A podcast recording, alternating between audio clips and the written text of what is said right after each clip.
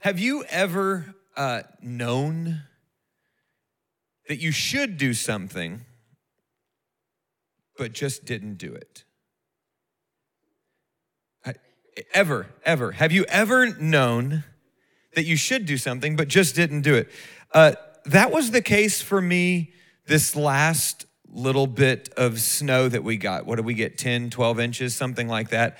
And I know I've lived in Indiana, grew up in Texas uh, till I was 18, but I've lived in Indiana long enough to know that you're supposed to shovel the driveway before you drive on the driveway, right? If you don't shovel the driveway before you drive on the driveway, then tire tracks occur. And when you do go to shovel the driveway, your back will hurt a lot more than it already did. And if you drive on the driveway multiple times and maybe even get stuck in the driveway just for a, a, little bit of a minute, have to back out of the driveway and run back up the ramp of the driveway again, that location is going to be equally difficult to shovel the snow off of. And my back could have hurt far less today than it does, but I drove on the driveway before I shoveled the driveway. And uh, sometimes life is like that. We just we we do things that we know better than to do, but it's just like in the moment, it's like, yeah, let's go, let's go go to the gym in the morning. Let's go down to Southeastway Park and take the whole family sledding. Well, you didn't shovel the driveway yet. Well, I'll shovel the driveway later. Later caught up. And it was it was tough. Uh, this summer, as I was kind of actually not this summer I was sitting, but last night I was sitting kind of pain in the back, and Corbett was helping me and uh, shovel the driveway. And he sat down next to me. He's like, "Dad, my back hurts," and I'm like, "I know, bud. I'm sorry. It's all my fault." And he, we got to talking about some of his favorite memories from the last year. And he said Gatlinburg was one of my favorite memories from the last year. And my wife and I were privileged to be a part of a uh, an alternative North American Youth Congress event in Gatlinburg, Tennessee, with Livonia Life from uh, Livonia, Michigan. And we went there with their uh, 20 or 30 young people, and we had a blast. And Corbett had a blast. It was the first kind of uh, moment that he was able to be a young person kind of outside of Calvary and get to make friends that he didn't have before. And they still talk about how funny Mitchell is and, and different things like that. But Corbett didn't want to go. And so sometimes we do things that we know that we shouldn't do. Just, you know, maybe it's not sin, maybe it's just shoveling the driveway or lack thereof. But sometimes we do things that we don't know we're supposed to be doing. And that's kind of the interesting thing because Corbett said Gatlinburg was my favorite part of the summer, but when we were getting ready to go to Gatlinburg, there was a conflict in schedules, and Corbett was like, Dad, I don't want to go to Gatlinburg. So I called my mom and I called my dad as I often do and I'm like here's the scenario what's the what's what's your recommendation here's his and I asked him you know I mean he's 13 I got to he was 12 at the time but I got to I got to start treating him like uh, a young adult, uh, like a young man. Otherwise, he's not going to behave as such. And so I, I, asked him, you know, what's your logic? What's your reason? And he told me, and I asked some good friends, Brother Healy, uh, a couple of different others. I'm like, what, what's your, and everyone said he has to go to Gatlinburg. So I told him, Bud, you gave me your logic, you gave me your reason, but you have to go to Gatlinburg. And he was like, I don't want to go to Gatlinburg. And the whole six hour trip down there, he was like mopey. And like, I, how many parents know when your kids get mopey? It's a little bit of a drag on the entire family. Yeah. So uh, he he ended up having a fun time. He ended up having a, a really great time. And uh, sometimes we do things because we know what we're supposed to do, and sometimes we do things not knowing what we're supposed to do in terms of reasoning and logic behind it, right? I like to know the reason why behind everything. I know that I was one of those kids. Why, mom? Why? Why? Wyatt has just gotten over that stage. He's eight, and so somewhere between like the three and six range, it's why, why, why. Some of you teach those children in Sunday school. Why, why, why? Just, just because, right? But we have these two things that maybe we know we're supposed to do, or maybe we, we don't know we're supposed to do, or we know and we don't do. Mark 12, 29 says this, and Jesus answered him, The first of all the commandments is, Hear, O Israel, the Lord our God is one Lord, and thou shalt love the Lord thy God with all thy heart, and with all thy soul, and with all thy mind, and with all thy strength.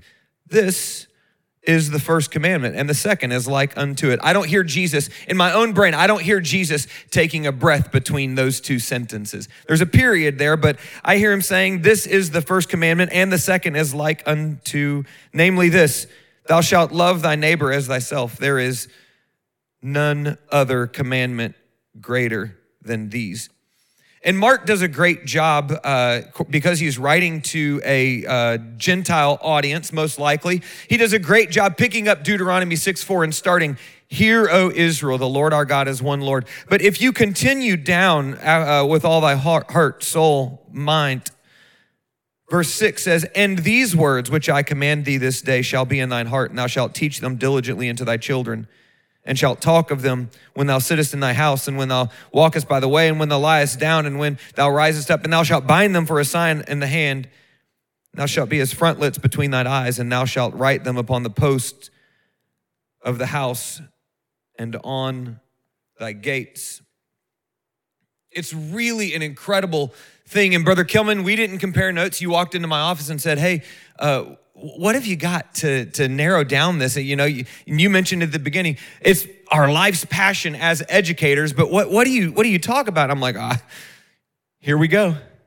I'm gonna, I'm gonna try and talk about passion, but not just passion, passion for formation. And we didn't, we didn't ever say the word together, but there's a witness here about formation.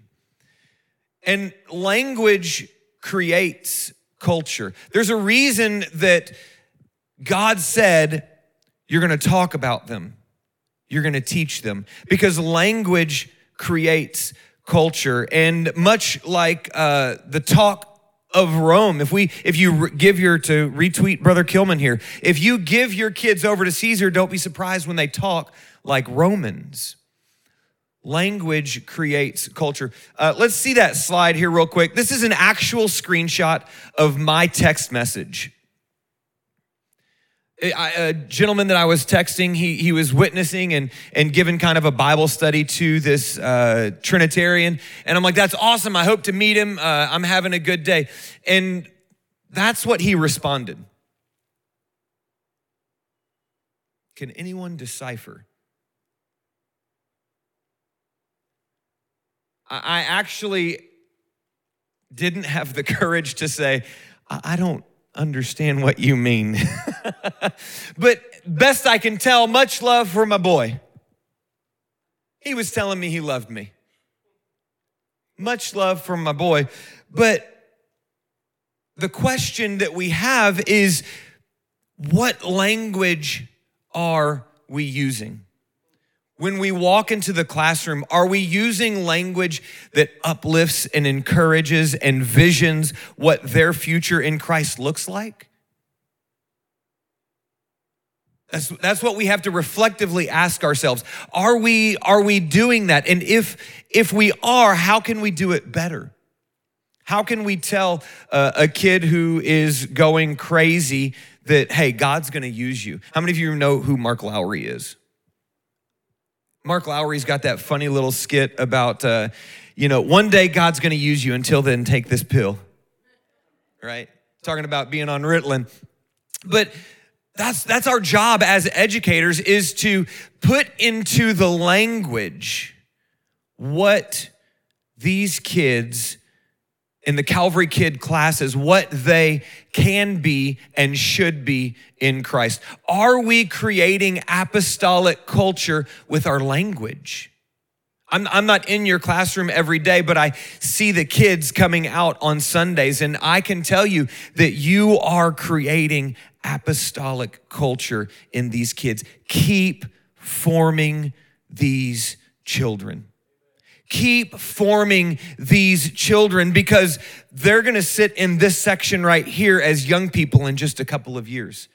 And shortly after that, they're gonna be in young adults on Wednesday night. And short, it's not too long and they're going to be standing at an altar saying i do and being young marrieds. And it goes really really quick. And we understand that when we're talking about our kids and our lives and our children. But when we start talking about that 45 minute block on sunday where the kid comes in and is just screaming that seems like an eternity.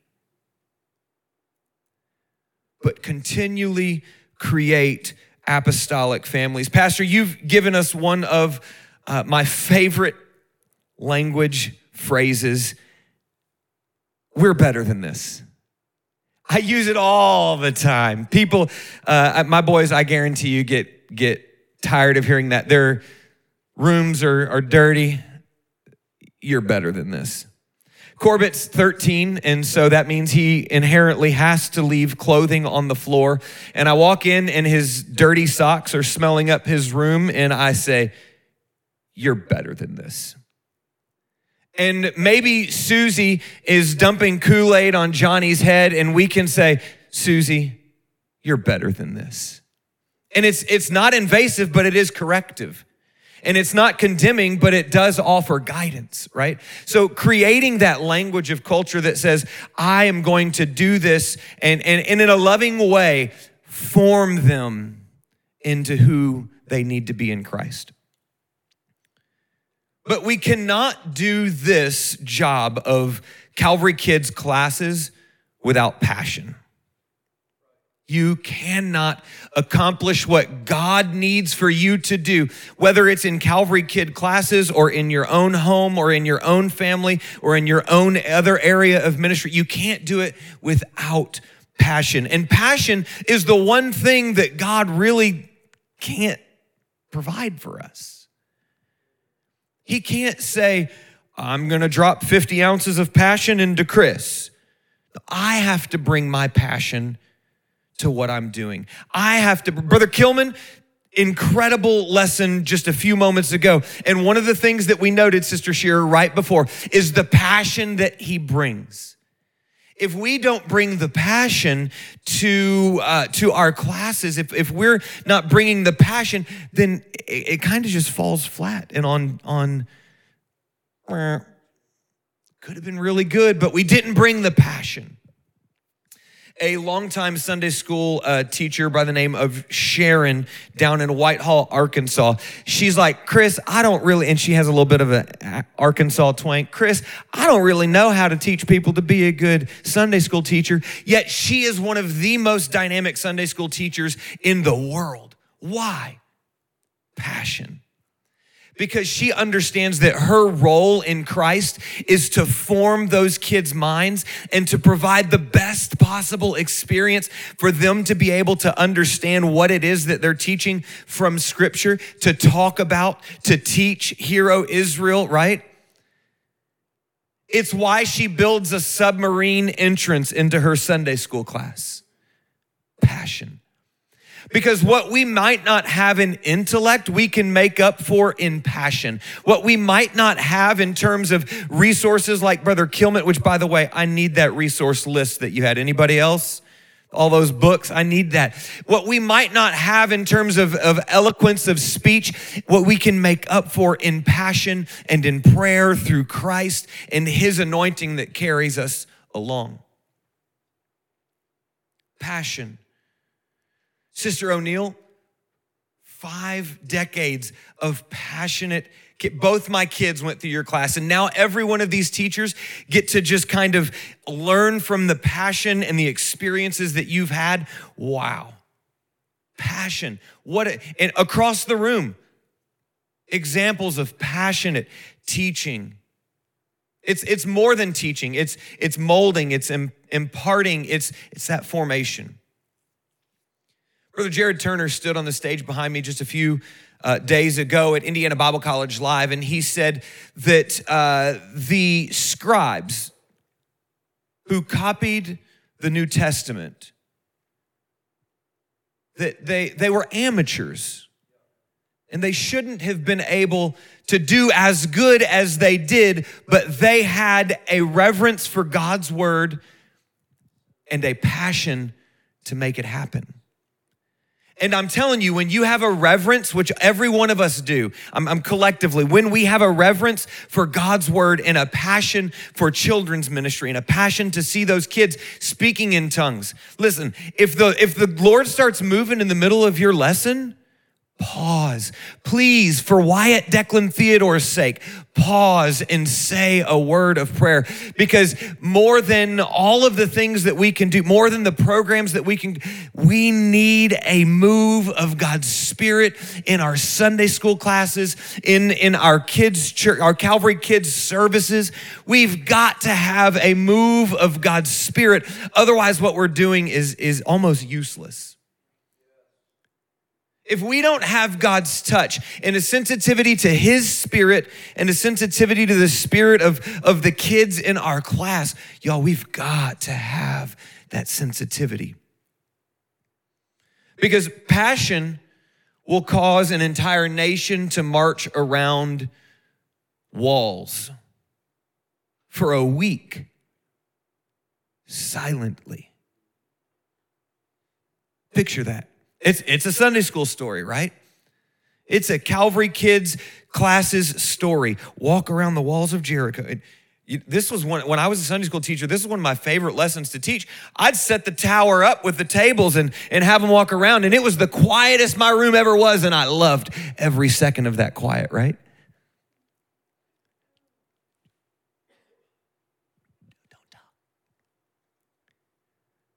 Passion will cause a guy named Peter to stand up on the day of Pentecost and reference back to Joel and say, In the last days, I will pour out of my spirit upon all flesh. Right?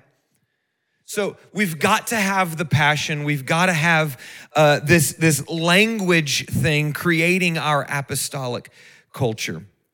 It's interesting because I, was reading Martin Luther by uh, his autobiography by Eric Metaxas, and I'm in chapter 14, and he says, Martin Luther literally created German words. Created German words. Why? Because he, he was passionate about scripture because he was passionate about creating a Bible in the language of the German people. And so when they didn't have words for things like scapegoats, he created a German language, created a German word for scapegoat.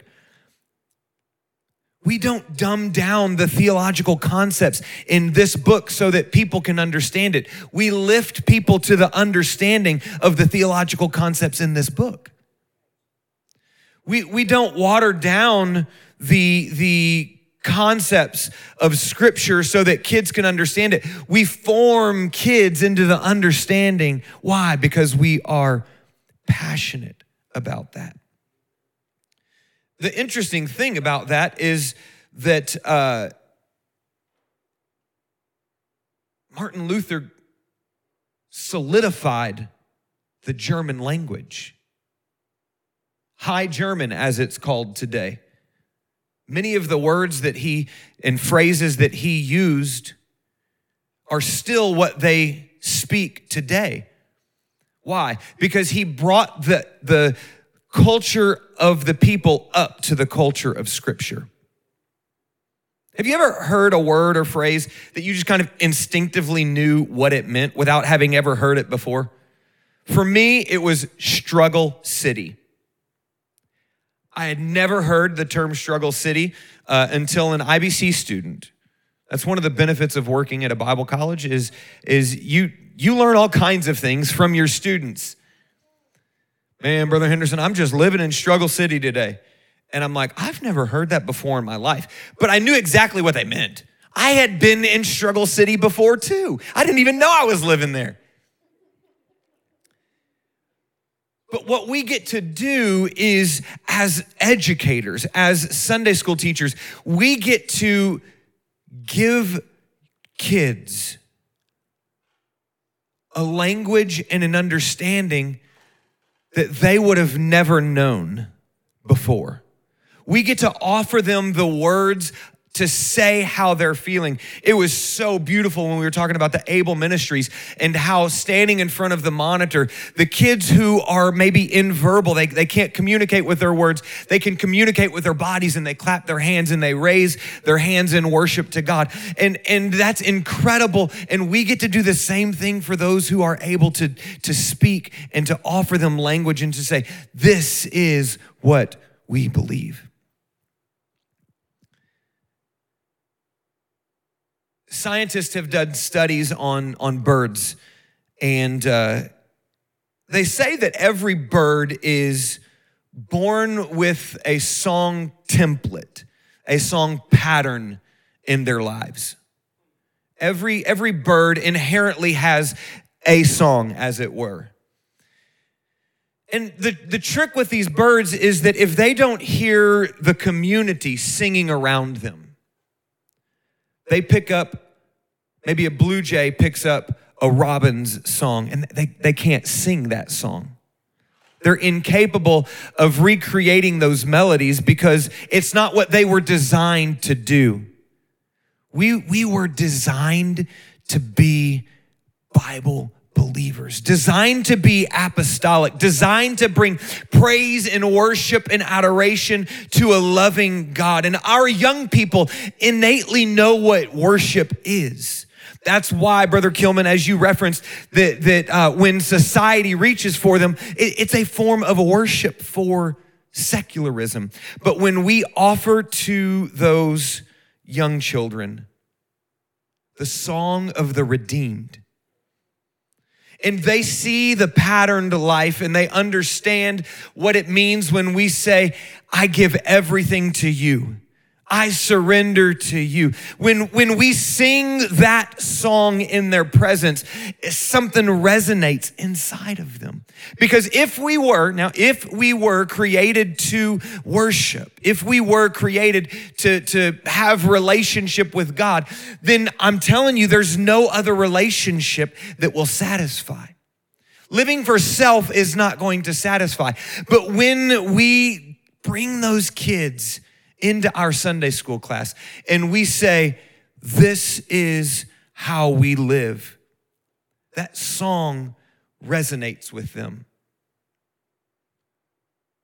That service to the kingdom of God resonates with them. So keep modeling, keep praying, because our tomorrow church depends on your today work. So keep fighting the good fight. Thank you for everything that you do for Calvary Kids classes. I love every one of you. I pray for every one of you. God's blessings.